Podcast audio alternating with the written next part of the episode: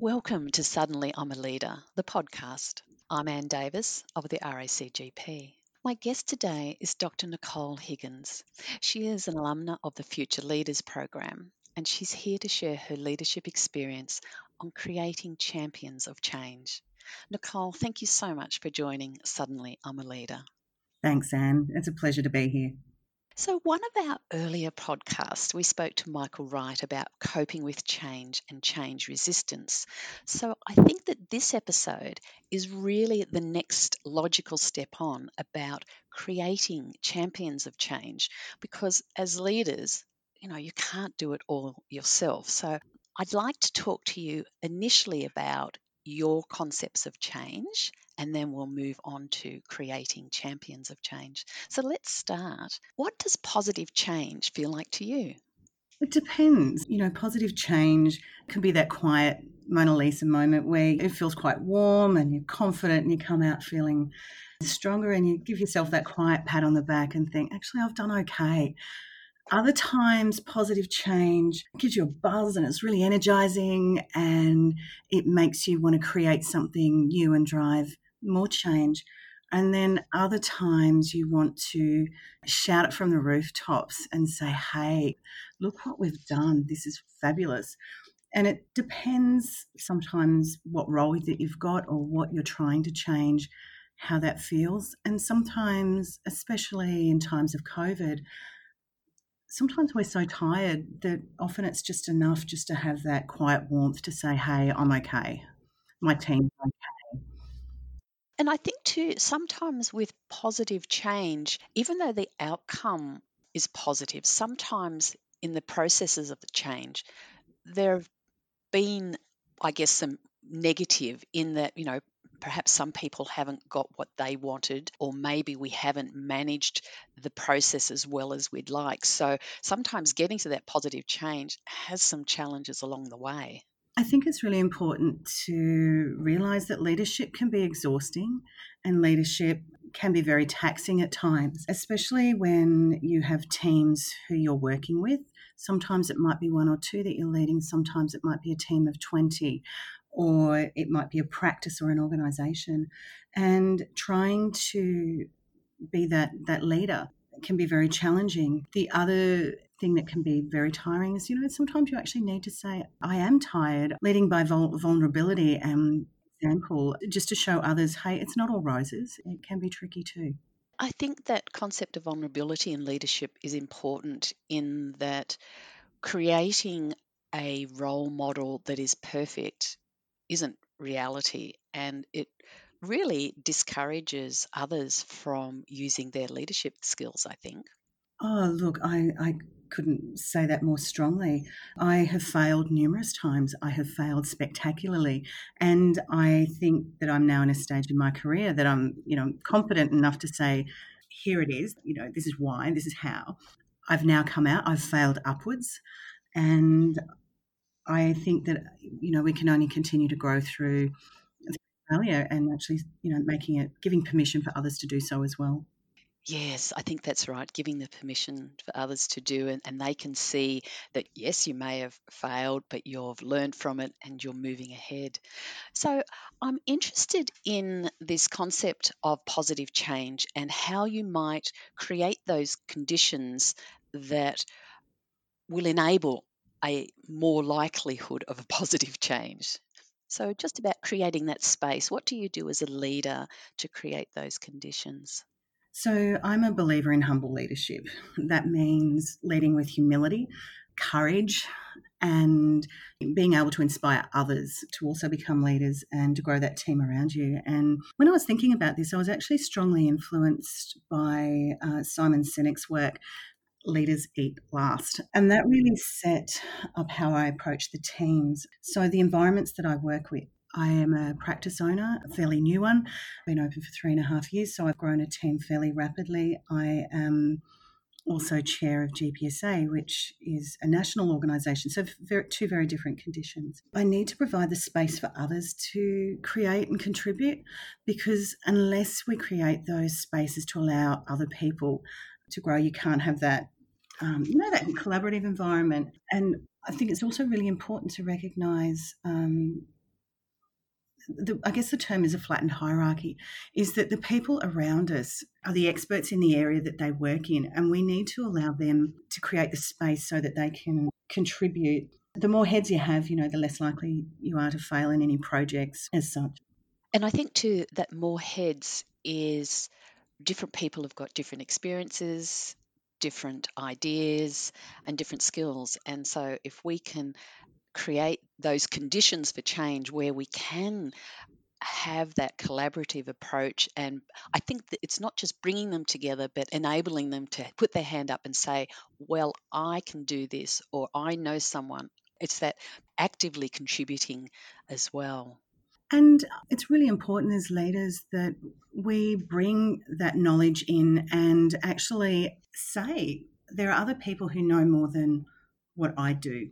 And I don't know everything. And those people are what create you know the magic and then what happens is you you know you meld all the bits and pieces together you bring the team together and then something amazing comes out afterwards so that's really us talking about creating those champions of change isn't it so i'm quite interested how you create champions of change what techniques you use at work. I guess perhaps if we talk about your practice situation first. Before you even start thinking about the techniques you use, it's actually how do I upskill myself first? Because there is this assumption that leaders actually know what to do. And you know, the title of this is Suddenly I'm a Leader. Sometimes we are thrust into situations that are very new to us and we have to be very agile and adapt and nimble. And I think COVID definitely has demonstrated that within the practice.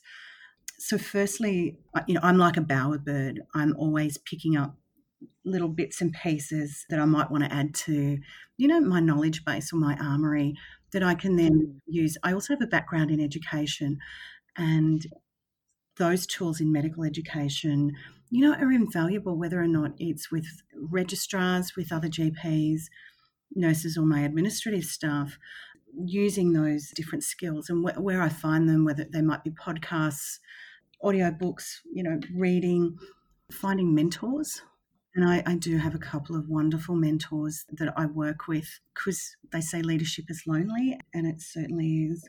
I think when we talk about the techniques, my first thing is it's always communication, communication. And the first part of communication is listening. And quietness is sometimes a very hard thing for a leader to do because we've got a tendency to speak.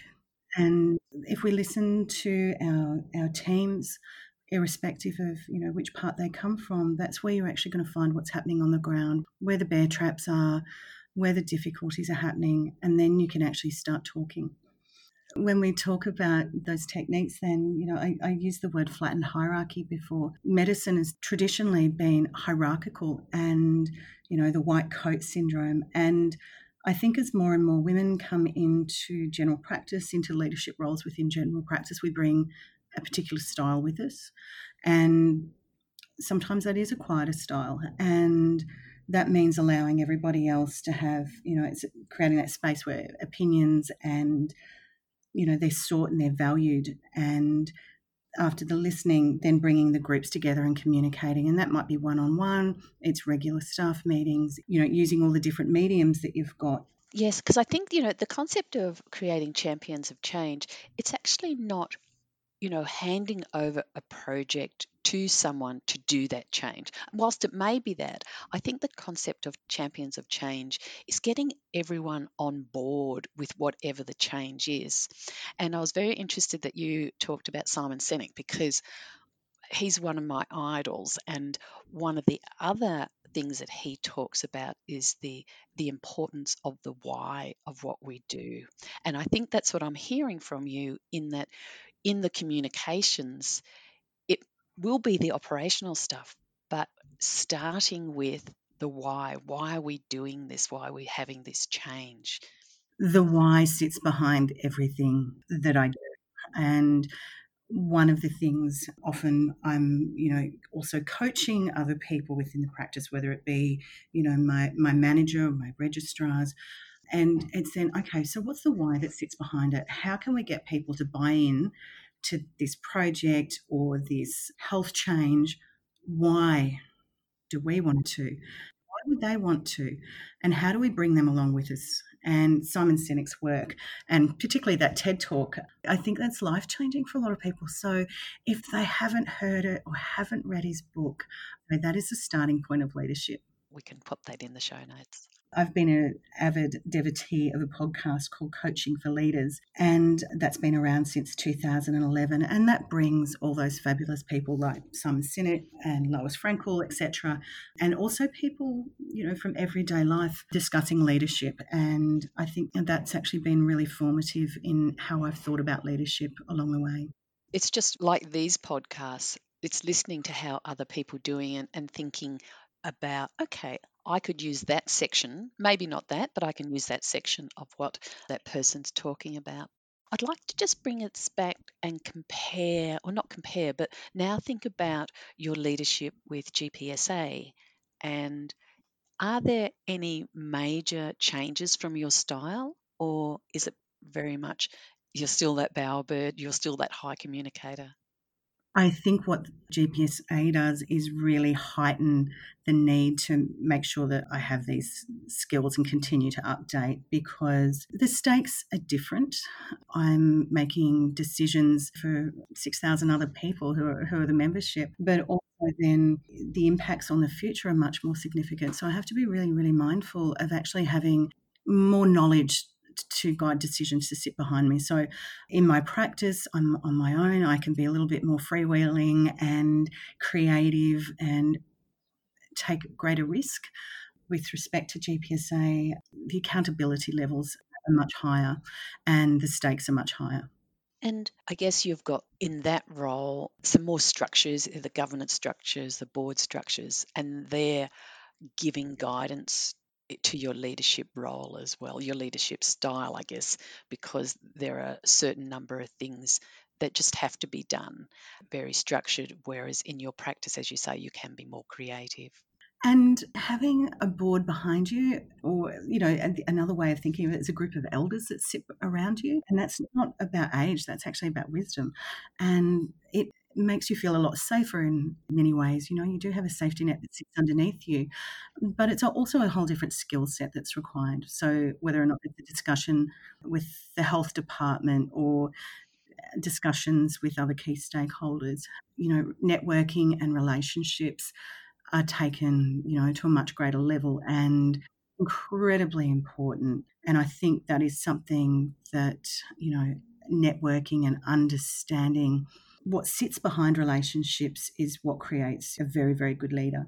But also, those relationships that you have with the key stakeholders in the GPSA role, that's where you're creating the champions of change, aren't you? With those stakeholders looking at what their needs are, how they might influence the outcome as well.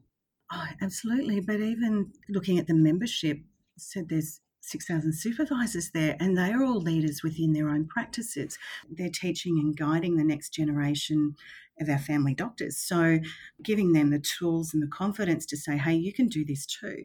I got here as I'm a humble supervisor who just really enjoyed teaching. you can do it, anyone can do it, is what I think your message is. I am, and I think it's also really important to say, hey, we're real people as well. Yeah. you know, it sounds very grand to say, yes, I, I own a practice, but you know, I, am a mum of three kids. I have to coordinate picking people up and dropping off, working out what, you know, what's for dinner and all of those things. While at the same token, you know, my kids will be used to me having a discussion with maybe say the health department while I'm driving in the car. there, there is no manual how to do this. I, I think having the confidence just to create your own. I'm interested before we finish up, has there been a change experience that you've found transformative? About six years ago, I was in a meeting and I was working for somebody else at that point. And as they went around the room, they were looking at the various doctors in the space and said, They work for me, that person works for me, that one works for me. And I actually thought, I work with you. And that one word was actually the, the thing that made me decide, right, I can actually do this. I can create a practice. I can do this on my own. It also made me very aware that the words that we use are incredibly powerful. I'm really, really mindful of that when I'm talking with others. But that was the point where I decided, no, I can. Great story, and I agree with you the, the power of words and the particular words. So, Nicole, thank you so much for spending time with Suddenly I'm a Leader. That brings us to the end of this podcast. Till next time, goodbye and be kind to each other.